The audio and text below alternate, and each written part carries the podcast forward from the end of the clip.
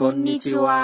শ্রোতা বন্ধু কেমন আছেন সবাই সময় হলো রেডিও জাপান এনএচকে ওয়ার্ল্ডের সহজে জাপানি ভাষা অনুষ্ঠানের এতে আপনাদের সঙ্গে আছি আমি কামরুল ইসলাম আর আমি শারমিন সিদ্দিক ভুঁইয়া বন্ধুরা আসুন একসঙ্গে জাপানি ভাষা শেখা যাক আজ আমরা শিখব তেইশতম পাঠ আজকের পাঠের মূল বাক্য হচ্ছে お母さんに叱られました。 ম্যাডামের কাছে বকা খেয়েছিলাম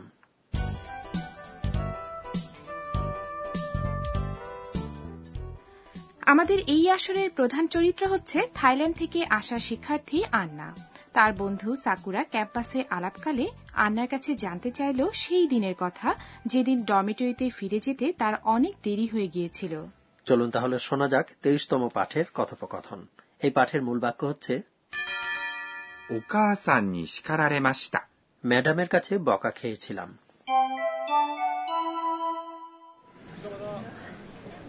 この間は門限に間に合ったいいえ、間に合いませんでした。それで、お母さんに叱られました。掃除当番が3回増えました。それは大変だったね এবার এসব কথাবার্তা ব্যাখ্যা করা যাক আন্নাকে সাকুরা জিজ্ঞেস করল この間は門限に間に合った সেদিন কি আপনি ডরমিটরির ফটক বন্ধ হওয়ার আগে ঢুকতে পেরেছিলেন この間、 মানে হলো সেদিন আগে কোনো কিছু ঘটার দিন 門限 কথাটির অর্থ ফটক বন্ধ হওয়ার সময়সীমা に এটি দিয়ে বোঝায় নির্দিষ্ট সময়ের মধ্যে 間に合った。 এটি একটি ক্রিয়ার তার রূপ এবং সেই ক্রিয়াটি হল 間に合います。 অর্থাৎ সময় মতো পেরে ওঠা নির্দিষ্ট সময়ে কাজ সমাধা করা মানিয়াত্তা কথাটি হল মানিয়াইমাস ক্রিয়াটির নৈমিত্তিক ভঙ্গির অতীত রূপ তাই না হ্যাঁ এখানে সাকুরা প্রশ্ন করছে বলে কিছুটা ঊর্ধ্বমুখী স্বরভঙ্গিতে বলছে 間に合った জবাবে আন্না বলল いいえ、 না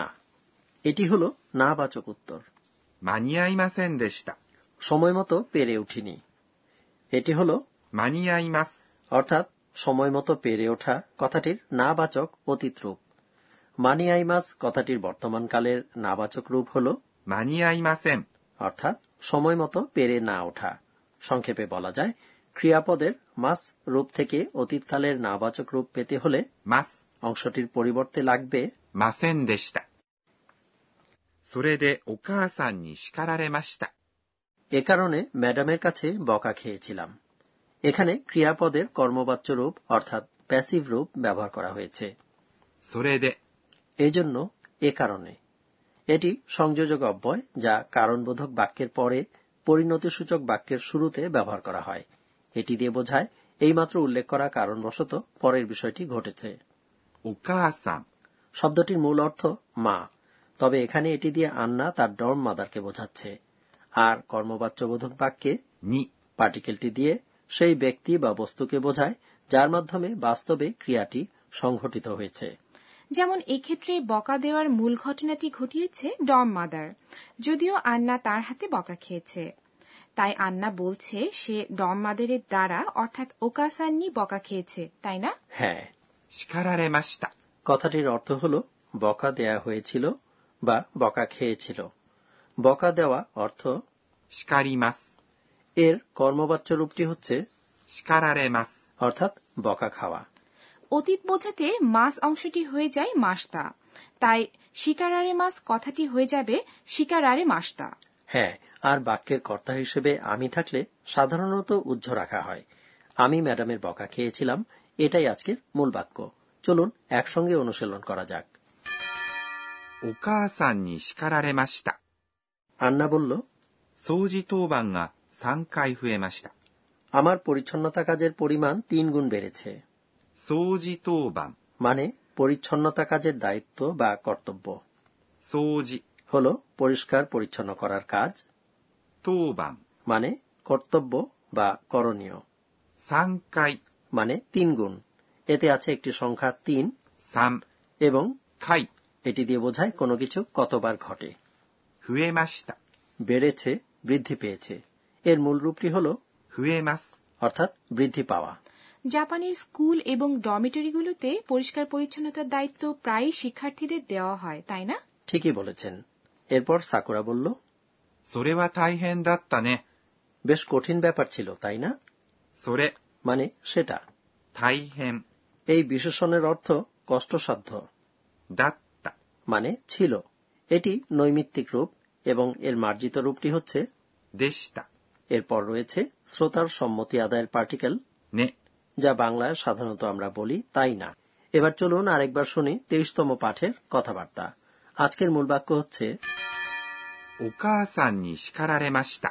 ম্যাডামের কাছে বকা খেয়েছিলাম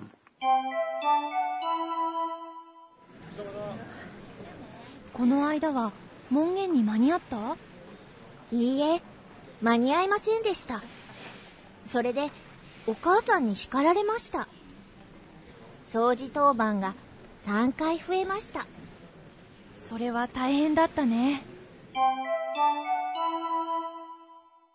এবার টিচার আমাদের বুঝিয়ে দিন পর্ব জাপানি ভাষা শেখার এই আসরের তত্ত্বাবধায়ক অধ্যাপক আকানে তকুনাগা আজকের শিক্ষণীয় বিষয়টি নিয়ে আলোচনা করবেন এই পর্বে আজ আমরা কর্মবাচ্য অর্থাৎ প্যাসিভ ধরনের বাক্য শিখেছি ওকাসান্নি শিকারারে মাস্তা অর্থাৎ ম্যাডামের কাছে বকা খেয়েছিলাম